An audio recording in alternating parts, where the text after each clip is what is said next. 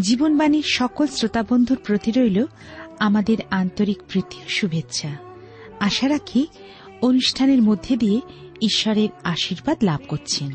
জীবন পথে চলতে গেলে মানুষ দুটি পথের সম্মুখীন হয়, প্রশস্ত ও সংকীর্ণ পথ। প্রশস্ত পথে রয়েছে আনন্দ ও উল্লাস। সংকীর্ণ পথে রয়েছে কষ্ট, সমস্যা, যন্ত্রণা। প্রশস্ত পথে জীবনের শেষে নিয়ে যায় অনন্ত মৃত্যু যন্ত্রণা। কিন্তু সংকীর্ণ পথে শেষে পাওয়া যায় অনন্ত জীবন ও অনন্ত আনন্দ। প্রিয় শ্রোতা বন্ধু, আপনি সিদ্ধান্ত নিন কোন পথ আপনার জীবনের জন্য সঠিক। আপনি কি সিদ্ধান্ত গ্রহণে অপারগ? তাহলে জীবনবাণীর আলোচনার মাধ্যমে সঠিক সিদ্ধান্ত গ্রহণ করুন ও আলোর পথে এগিয়ে যান।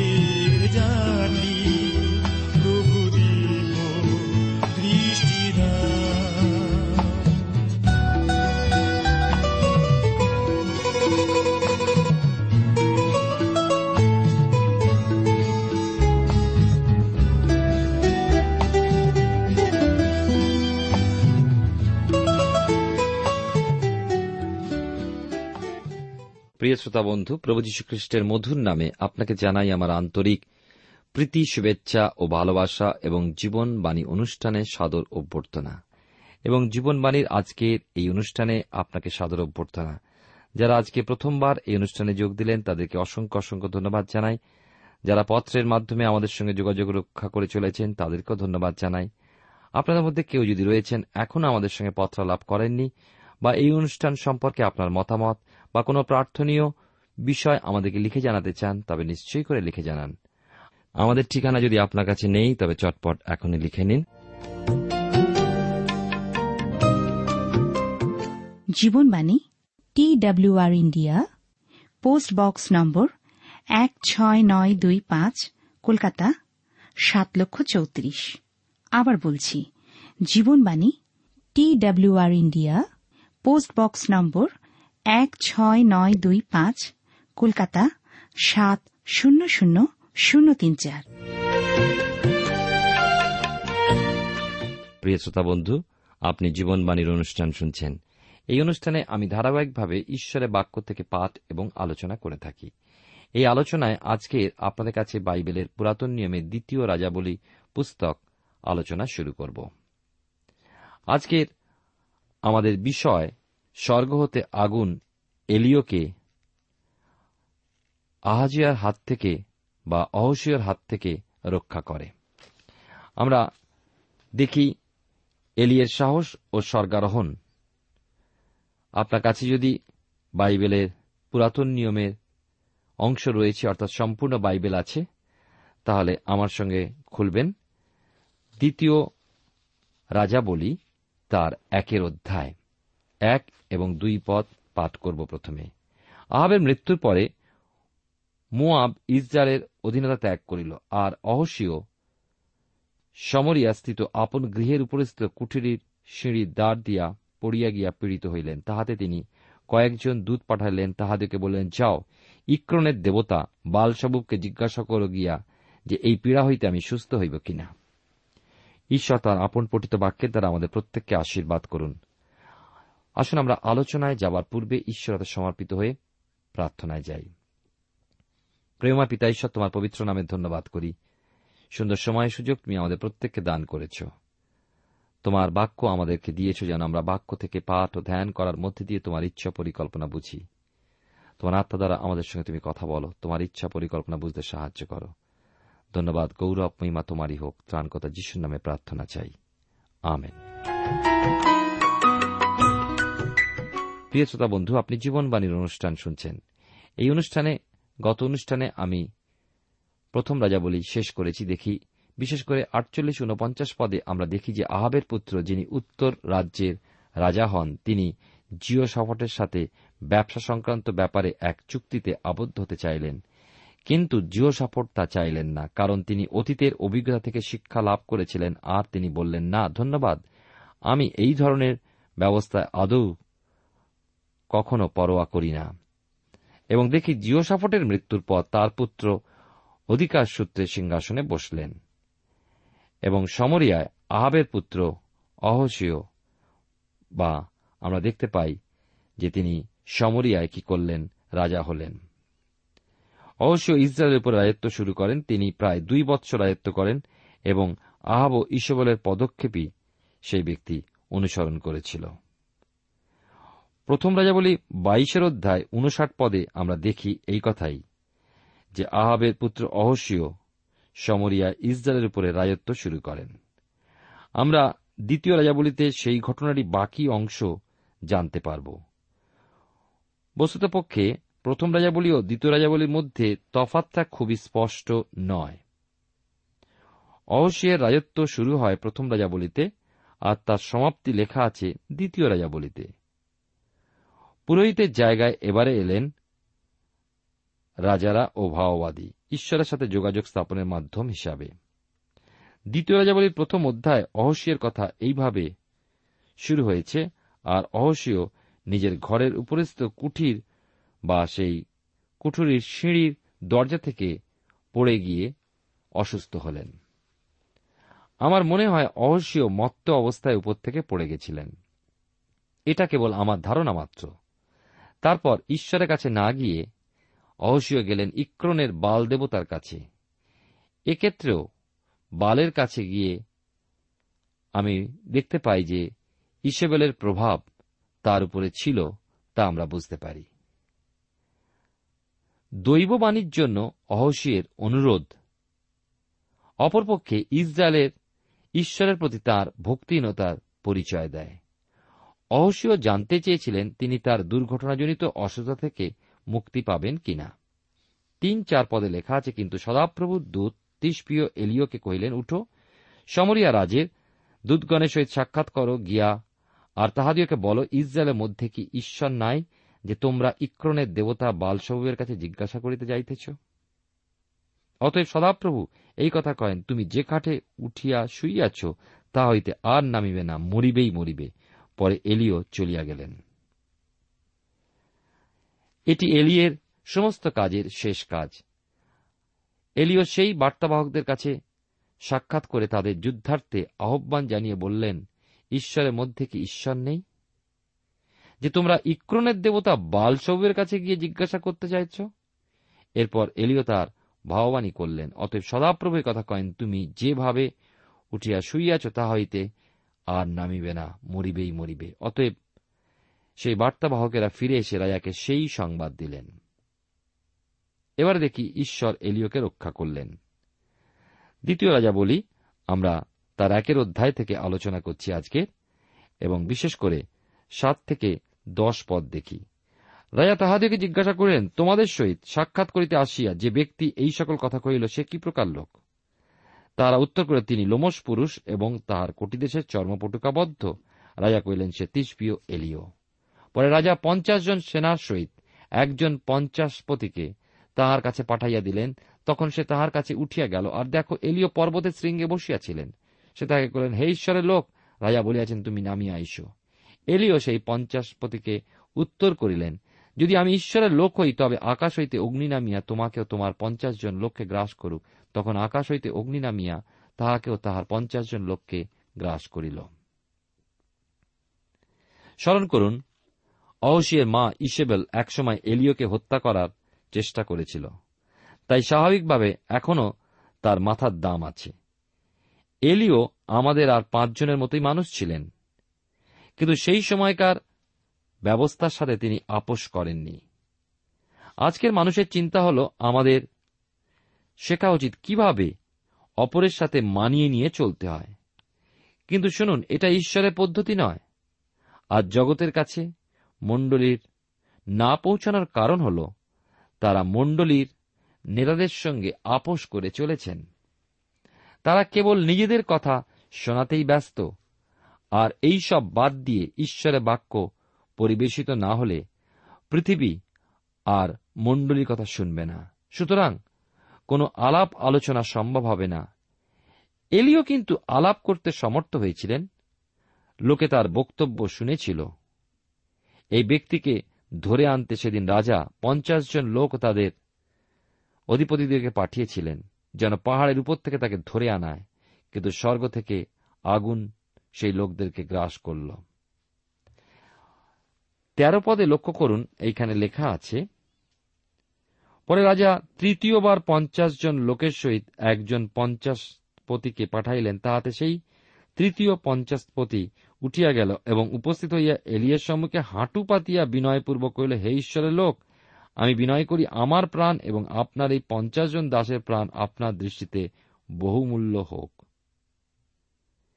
এই ব্যক্তিটি দয়া ভিক্ষা করলেন ভাওবাদী এলিয়ের কাছে এবং ঈশ্বর তার প্রতি দয়া করলেন। চোদ্দ, পনেরো, ষোলো পদে দেখুন, লেখা আছে, দেখুন, আকাশ হইতে অগ্নি নামিয়া পূর্বাগত দুই সেনাপতিকেও তাহাদের পঞ্চাশ পঞ্চাশ জনকে গ্রাস করিয়েছে, কিন্তু এখন আমার প্রাণ আপনার দৃষ্টিতে বহুমূল্য হোক। তখন সদাপ্রভু দূত এলিকে কহিলেন, ইহার সহিত নামিয়া যাও, ইহাকে ভয় করিও না। পরে এলিয়ে উঠিয়া তাহার সহিত রাজার নিকটে নামিয়া গেলেন। ষোল পদে লেখা আছে, আর তিনি তাহাকে কহিলেন, সদাপ্রভু, এই কথা কয়েন তুমি ইক্রনের দেবতা বালসবের কাছে জিজ্ঞাসা করিতে দূতগণকে পাঠাইয়াছিলে ইহার কারণ কি? এই যে, ইসরায়েলের মধ্যে এমন ঈশ্বর নাই, যাহার বাক্য জিজ্ঞাসা করা যাইতে পারে, অতএব তুমি যে খাটে উঠিয়া শুইয়াছ তা হইতে আর নামিবে না, মরিবেই মরিবে। এলিও নির্ভীকতার সাথে ঈশ্বরের বাক্য ঘোষণা করেছিলেন। তিনি ভবিষ্যৎবাণীকে জানিয়েছিলেন কি ঘটতে চলেছে। সতেরো আঠেরো পদে দেখি, আর এলিয়ের দ্বারা কথিত সদাপ্রভুর বাক্যানুসারে তিনি মরিলেন এবং তাহার পুত্র না থাকাতে জিহরাম, তাহার পদে জিহুদারাজ জিও সাপটের পুত্র জিওরামের দ্বিতীয় বৎসরে রাজা হইলেন। অবশীয়কৃত অবশিষ্ট কর্মে বৃত্তান্ত ইসরায়েল রাজগণের ইতিহাস পুস্তকে কি লিখিত নাই? আমরা দেখি যে এইভাবেই অমরি ও আহাবের বংশ শেষ হল। এবার আমরা আসব দুইয়ের অধ্যায়। এখানে আছে যে বিষয়টা হল এলিয়ের রূপান্তর। এই অধ্যায়ে আমরা এলিয়ের জীবনের শেষ পর্যায়ে দেখতে পাব। তিনি রূপান্তরিত হয়ে অগ্নিরথে চেপে স্বর্গে উঠে গেলেন আর এলিয়ের পর এবার ইলিশায় ভাওবাদী তার জায়গা নিলেন। এলিয়ের প্রস্থানের বিষয় আমরা প্রথমে শুনি দ্বিতীয় রাজা বলি তার দুইয়ের অধ্যায় প্রথম চারটি পদ পাঠ করি। লেখা আছে, পরে যখন সদাপ্রভু এলিওকে ঘূর্ণবায়িত স্বর্গে তুলিয়া লইতে উদ্যত হইলেন, তখন এলিও ইলিশায় গিলগল হইতে যাত্রা করিলেন, আর এলিও ইলিশায়কে কহিলেন, বিনয় করি, তুমি এই স্থানে থাকো কেননা সদাপ্রভু আমাকে বৈথেল পর্যন্ত পাঠাইলেন। ইলিশায় কহিলেন, জীবন্ত সদাপ্রভুর দিব্য এবং আপনার জীবিত প্রাণের দিব্য, আমি আপনাকে ছাড়িব না। পরে তাহারা বৈথেলে নামিয়া গেলেন। তখন বৈথেলের শিষ্য ভাববাদীগণ বাহিরে ইলিশায়ের কাছে আসিয়া তাহাকে কহিলেন, অদ্য সদাপ্রভু আপনার শিষ্য হইতে আপনার প্রভুকে লইবেন ইয়া কি আপনি জানেন? তিনি কহিলেন হ্যাঁ আমি। তাহা জানি। তোমরা নীরব হও পরে এলিও তাহাকে কহিলেন, হে ইলিশায়, বিনয় করি তুমি এই স্থানে থাকো। কেন সদাপ্রভু আমাকে জিরিয়তে পাঠাইবেন। তিনি কহিলেন, জীবন্ত সদাপ্রভুর দিব্য এবং আপনার জীবিত প্রাণের দিব্য। আমি আপনাকে ছাড়িব না। পরে তাহারা জিরিয়তে আসিলেন। এখানে দেখি যে এলিও চাইছেন যেন ইলিশায় তার পেছনে পেছনে আর না আসেন। কিন্তু ইলিশায় এলিওকে ছাড়বেন না, কারণ তিনি জানেন যে সেই দিনই এলিও পৃথিবী ছেড়ে চলে যাবেন। তাই ইলিশায় সেই সময় উপস্থিত থাকতে চান যেন প্রভু এলিওকে স্বর্গে ওঠান। দুইয়ের অধ্যায় পাঁচ পদে আমরা দেখতে পাই, এখানে লেখা আছে, তখন জিরিহর শিষ্য ভাববাদীগণ ইলিশায়ের নিকটে আসিয়া কহিল, অদ্য সদাপ্রভু আপনার শিষ্য হইতে আপনার প্রভুকে লইবেন। ইয়া কি আপনি জানেন? তিনি উত্তর করেন হ্যাঁ আমি তাহা জানি। আমরা দেখি যে দেখার বিষয় এই যে তখনকার দিনের লোকেরা সমস্ত রকম খবরের জন্য উৎসুক হয়ে বিভিন্ন জায়গায় এবং বিভিন্ন লোকের কাছে জড়ো হতো। এই সময় ছিল জ্ঞানীদের সময়, সমস্ত ভবিষ্যৎ বক্তাদের সময় যারা বিভিন্ন মতামত ও ভাবক্তি লোকেদের কাছে প্রকাশ করে থাকতেন। সব জায়গায় লোকেরা ঈশ্বরের কাছে না এসে এদের বা এনাদের কাছেই প্রাধান্য দিয়েছেন। অবশ্য এইসব ক্ষেত্রতে এমন কিছু সংবাদ আপনি পাবেন না যা আপনাকে ঈশ্বর দিতে পারেন না। অন্য ভাওবাদীরা এই তথ্য জানতেন যে এলিও তাদের ছেড়ে চলে যাবেন, কিন্তু এলিও এ খবর পূর্বেই জানতেন, সুতরাং তাদের এ খবর তার কাছে পুরনো খবর।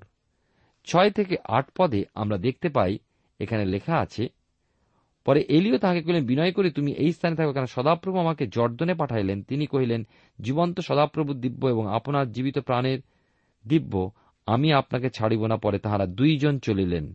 তখন শিষ্য ভাববাদীগণের মধ্যে পঞ্চাশ জন লোক গিয়া তাহাদের সম্মুখে দূরে দাঁড়াইল আর জর্দনের ধারে ওই দুইজন দাঁড়াইলেন।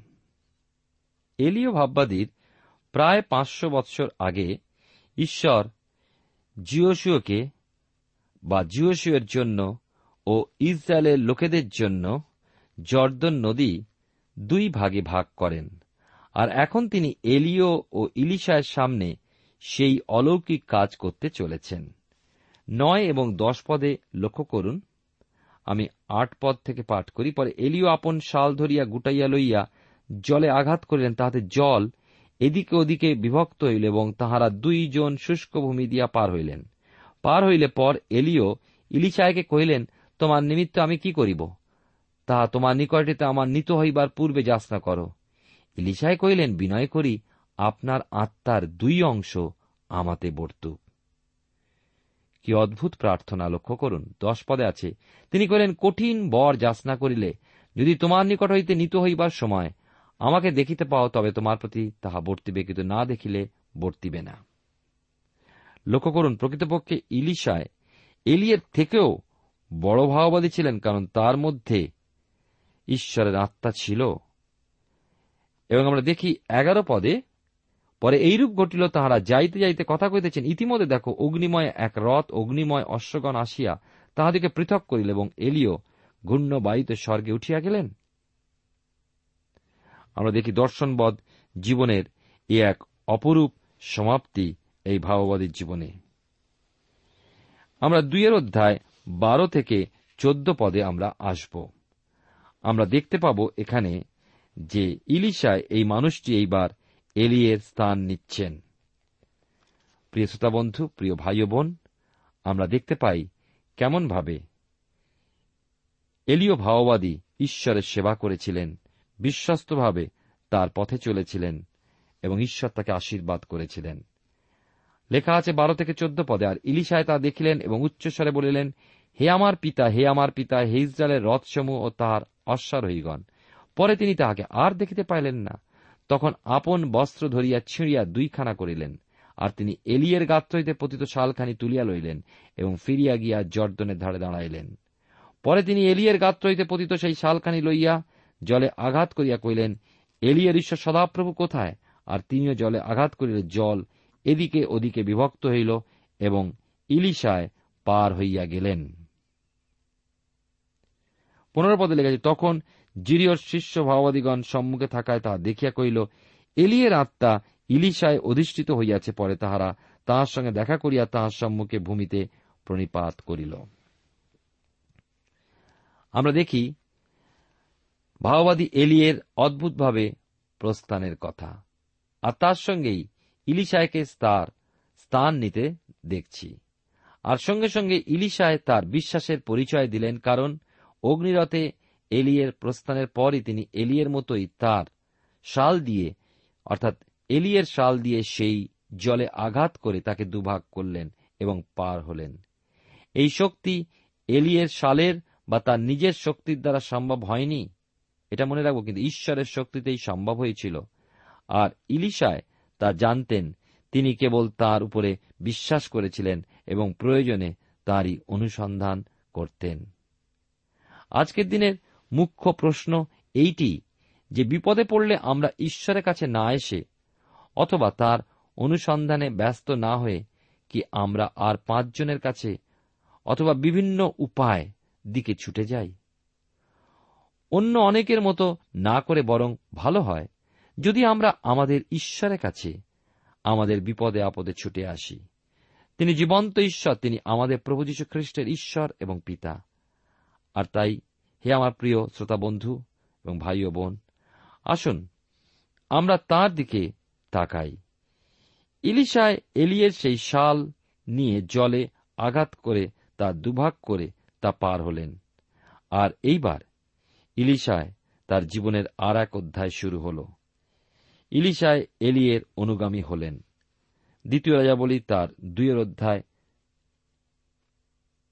পনেরো পদে আমরা দেখতে পাই যে সেই দিনকার শিষ্য ভাওবাদীরা ইলিশায়কে জর্দনের জল দুভাগ করে ফিরে আসতে দেখেছিলেন। তাদের এলিয়ের স্বর্গারোহণ সম্বন্ধে আনন্দ হয়েছিল। তাদের ধারণা হয়েছিল, ঈশ্বর হয়তো এলিওকে কোনো পরিত্যক্ত এলাকায় ফেলে রেখেছেন এমনও। ঈশ্বর সম্বন্ধে কত বিচিত্র ধারণাই না তাদের ছিল। ষোলো পদে দেখুন।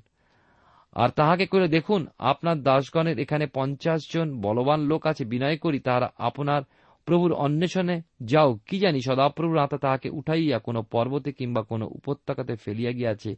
তিনি কহিলেন, পাঠাও, পাঠাইও না। আমরা দেখতে পাচ্ছি এখানে যে ঈশ্বরের লোকদের মনেও অনেক সময় সন্দেহ আসতে পারে, যা হয়েছিল শিষ্য ভাওবাদীদের মধ্যে। দুইয়ের অধ্যায় থেকে আমরা আলোচনা করছি, দ্বিতীয় রাজাবলী পুস্তকে এবং এই পুস্তকের দুইয়ের অধ্যায় সতেরো এবং আঠেরো পদে লেখা আছে, তথাপি তাহারা তাহাকে পীড়াপিড়ি করিলে তিনি লজ্জিত হইয়া কহিলেন, পাঠাইয়া দাও। অতএব তাহারা পঞ্চাশ জন লোক পাঠাইয়া দিল, উহারা তিন দিন পর্যন্ত অন্বেষণ করিল, কিন্তু তাহাকে পাইল না। পরে উহারা ইলিশায়ের নিকটে ফিরিয়া আসিল। তখনও তিনি জিরিয়তে ছিলেন। তিনি কহিলেন, আমি কি তোমাদিওকে বলি না? যাইও না। আমরা দেখি, বিশেষ করে সত্যি এলিয়ের সরগরণ হয়েছিল এবং সেই সম্বন্ধে অনুসন্ধান করার বা সন্দেহ হওয়ার কিছু ছিল না। ইলিশায় কিন্তু তার প্রস্থান সম্বন্ধে নিশ্চিত ছিলেন। এরপরে আমরা জিরিয় শহরের লোকেরা এক সমস্যা নিয়ে ইলিশায়ের কাছে এলেন যে আমরা পাই উনিশ থেকে বাইশ পদে। ইলিশায়ের বিবরণ। পরে নগরের লোকেরা ইলিশায়কে কইল বিনয় করি, দেখুন, এই নগরের স্থান রম্য বটে ইহা তো প্রভু দেখিতেছেন কিন্তু জল, মন্দ ও ভূমি ফলনাশক। তিনি কহিলেন, আমার কাছে নূতন একটি ভাড় আনিয়া তাহাতে লবণ রাখো। পরে তাহার কাছে তাহা আনিত হইল। তিনি বাইর হইয়া জলের উনুয়ের নিকট গিয়া তাহাতে লবণ ফেলিলেন এবং কহিলেন, সদাপ্রভে কথা কহেন, আমি এ জল ভালো করিলাম। অদ্যাবধি ইয়া আর মৃত্যুজনক কি ফলনাশক হইবে না? ইলিশায়ের উক্ত সেই বাক্যানুসারে সেই জল অদ্য পর্যন্ত ভালো হইয়া আছে। আমরা দেখি যে ইলিশায় ভাওবাদী তিক্ত জলকে মিষ্ট জলে পরিবর্তন করলেন। এটা ছিল তার দ্বিতীয় অলৌকিক কাজ। সেই মিষ্ট জল আজও আপনি জিরিয়র উপত্যকাগুলিতে পাবেন। যারা তা পান করেছেন, তাদের কাছেই শুনেছি যে তা খুবই সুস্বাদু। এর পরের ঘটনাটি এই। কয়েকটি শিশুর মৃত্যু সত্যি বেদনাদায়ক। আসুন প্রথমে আমরা এর প্রেক্ষাপটটা একটা দেখি। এই ঘটনা ঘটার পূর্বেই এলিও ভাওবাদী রূপান্তরিত হয়েছিলেন এবং ইলিশায় ভাওবাদী সেই স্থান থেকে ফিরে আসছিলেন। আর সেই সংবাদ তার আগেই ঝড়ের মতো ছড়িয়ে পড়েছিল। ইলিশায় যখন বৈথেলের দিকে যাত্রা করলেন, তখন এই ছোট ছেলেগুলো তার প্রতি ঠাট্টা করল। ইলিশায় তাদের ঈশ্বরের নামে অভিশাপ দিলেন, আর ফলস্বরূপ দুটো ভাল্লুক সেই বন থেকে বেরিয়ে এসে তাদের বিয়াল্লিশ জনকে ছিঁড়ে ফেলল। কেবল সমালোচকগণ নন, কিন্তু অনেক বিশ্বাসীরাও এই ঘটনা পড়ে স্তব্ধ হয়ে যান। অনেকেই জিজ্ঞাসা করে থাকেন, ঈশ্বর কি এইভাবে ছোট ছোট ছেলেমেয়েদের ধ্বংস করতে পারেন? কারণ এখানে যা লিপিবদ্ধ রয়েছে তা শাস্ত্রের অন্য অংশের থেকে আলাদা। প্রথমত, আমাদের বুঝতে হবে যে আমরা যখন এই জগতে আসি তখন আমাদের মন প্রকৃতপক্ষে সমস্ত বিষয়বস্তুর ব্যাপারে মাঝামাঝি অবস্থায় থাকে, কিন্তু একটি বিষয় ছাড়া। আর তা হল, স্বভাবতই ঈশ্বরের প্রতি বিরুদ্ধাচরণ। জন্মগতভাবে ঈশ্বরের প্রতি মানুষের পক্ষপাতিত্ব করার প্রবণতা আছে, অর্থাৎ অপরদিকে ঝুঁকে পড়ার প্রবণতা রয়েছে। বাইবেল সম্বন্ধে প্রথমত মানুষ সন্দেহচিত্ত। ঈশ্বর ছাড়া মানুষ, বাকি আর সব কিছুতেই মানুষ বিশ্বাস করতে প্রস্তুত। আপনি যদি আমার এই বক্তব্য বিশ্বাস না করেন, তাহলে বিজ্ঞানের উপরে আস্থাবান মানুষের প্রতি দেখুন। যদি কেউ একজন সৎ, সন্দেহবানা থেকে থাকেন, তবে ঈশ্বরের বাক্যের ব্যাপারে যে কোনো কঠিন প্রশ্ন বা সমস্যার উত্তর খুঁজে পাবেন। তার মানে নয় যে আমি সব সমস্যার উত্তর জানি, তবে অন্তত এই প্রশ্নের উত্তর নিয়ে আমি কিছু বলতে চাই, যে বিষয় আমি আগামী অনুষ্ঠানে আলোচনা করব। ঈশ্বর আপনার জীবনে মঙ্গল করুন। আসুন প্রার্থনায় অবনত হই। প্রেমা পিতা ঈশ্বর, তোমার পবিত্র নামে ধন্যবাদ করি। তোমার অসীম প্রেম, করুণা, দয়া, অনুগ্রহ আমাদের জীবনের সহবর্তী। তুমি কেমনভাবে তোমার ভক্ত দাসদেরকে ব্যবহার করেছ, সাহসযুক্ত করেছ, নিরাশার মুহূর্তে তুমি তাদেরকে আবার তুলে ধরেছ, আবার ব্যবহার করেছ, তাই তোমায় ধন্যবাদ দিই। আমাদেরকে সেই বিশ্বাস দান করো। আমরা যেন মনে রাখি যে অন্ধকারের মধ্যে আমরা যদি বাস করি, তুমি আমাদেরকে বিচারিত করবে। কিন্তু তুমি যে আলো আমাদের কাছে প্রকাশ করেছ, সেই আলোয় যেন আমরা চলতে পারি। তুমি আমাদের প্রত্যেকের সঙ্গে সঙ্গে থাকো। তোমার আশীর্বাদ দ্বারা আমাদেরকে ঘিরে রাখো। আমাদের অন্যায় অপরাধ ক্ষমা করো। সকল ধন্যবাদ, গৌরব, মহিমা। শুধুমাত্র তোমাকে দান করে এ প্রার্থনা তোমার যিশু নামে চাইলাম। তুমি দয়া করে শ্রবণ ও গ্রাহ্য করো। আমেন।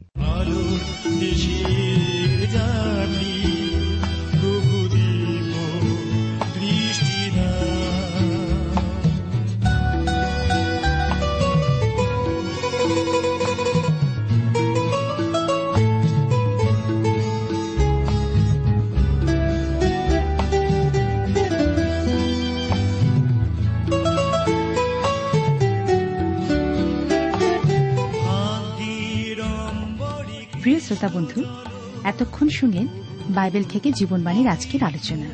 আমাদের অনুষ্ঠান কেমন লাগল? যদি এই বিষয়ে আপনি আরও কিছু জানতে চান এবং আপনার যদি বাইবেল না থাকে, তাহলে বাইবেল ছাড়া এই অনুষ্ঠান আপনি কেমনভাবে বুঝতে পারছেন, আমাদের ঠিকানায় শীঘ্রই লিখে জানান। আমরা খুব খুশি হব যদি আপনি চিঠির সাহায্যে বা ফোনে এস এম এস এ অথবা ইমেলের সাহায্যে আমাদের সাথে যোগাযোগ করেন। আমাদের ঠিকানা হল Jibanbani T W R India, post box number এক ছয় নয় দুই পাঁচ, কলকাতা, সাত লক্ষ চৌত্রিশ। আবার বলছি, Jibanbani T W R India, post box number এক ছয় নয় দুই পাঁচ, কলকাতা, সাত শূন্য শূন্য শূন্য তিন চার। আমাদের ইমেলের ঠিকানা হল Bengali TTV at radio eight eight two dot com আবার বলছি Bengali TTV at radio eight eight two dot com আমাদের phone number two four three eight double zero four five two four three eight double zero four five এবং আমাদের mobile নাম্বারটা লিখে নিন nine four double three four nine seven two three five আবার বলছি nine four double three four nine seven two three five আজকের সময় এখানেই শেষ। বিদায় নিচ্ছি। নমস্কার। আজিমো সর্বদূর